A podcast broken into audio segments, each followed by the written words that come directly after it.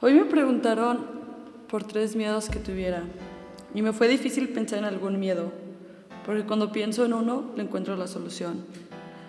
No me puede dar miedo la muerte cuando ya la acepté como una realidad, ni, ni mi muerte ni la de mi mamá. No me puede dar miedo la enfermedad cuando sé que estoy vibrando alto.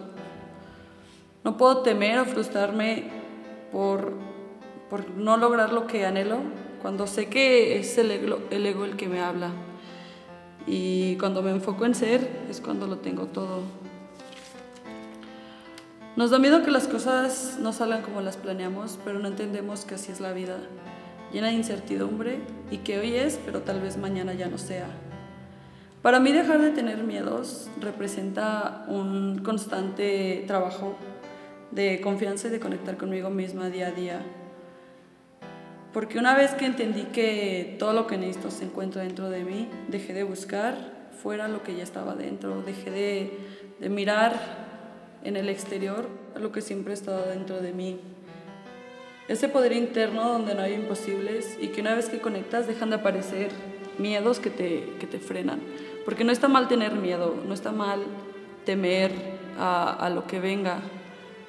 El problema que yo podría considerar es que el miedo te, detenga a seguir haciendo pues, lo que anhelas o lo que, con lo que estás decidido a, crear.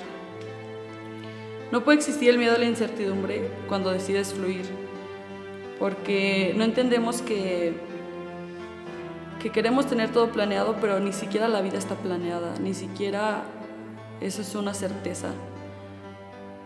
Y, y cuando sueltas el control, cuando sueltas el, querer que las cosas sucedan a tu manera es cuando la vida te, te, regresa todo lo que tú has dado.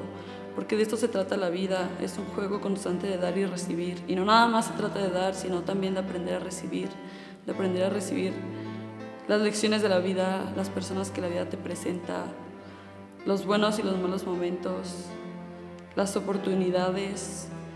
Y eso lo olvidamos cuando estamos planeando nuestra vida o cuando estamos planeando que las cosas salgan tal como queremos. Olvidamos que la vida también está en juego con nosotros y que la vida también nos da. Entonces para mí el miedo no representa más que una falta de presencia, una falta de, de estar conectado contigo y con el presente. Y no detengas tu grandeza que llevas dentro por estar desconectado de, de la fuente de creación y donde la fuente de creación eres tú, donde surge todo. Y más que crear tus sueños, te creas a ti constantemente.